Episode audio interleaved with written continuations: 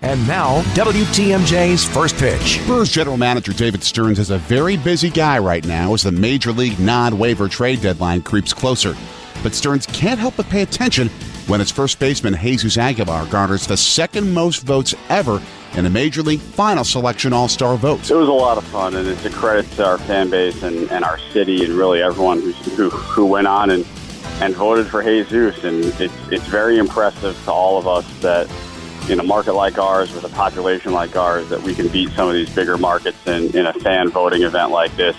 Um, Jesus was touched. Our entire organization was touched, and we're, we're all looking forward to in Washington, D.C. next week. Tonight, Stearns Brewers are in Pittsburgh to start a very rare four day, five game series. Milwaukee's Wade Miley takes them out tonight against the Pirates' Jameson Taillon. Listen at 5.30 on WTMJ and the Associated Bank Brewers Radio Network.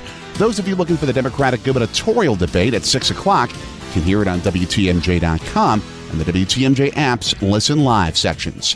Jay Sorgi, WTMJ Sports. This has been WTMJ's first pitch.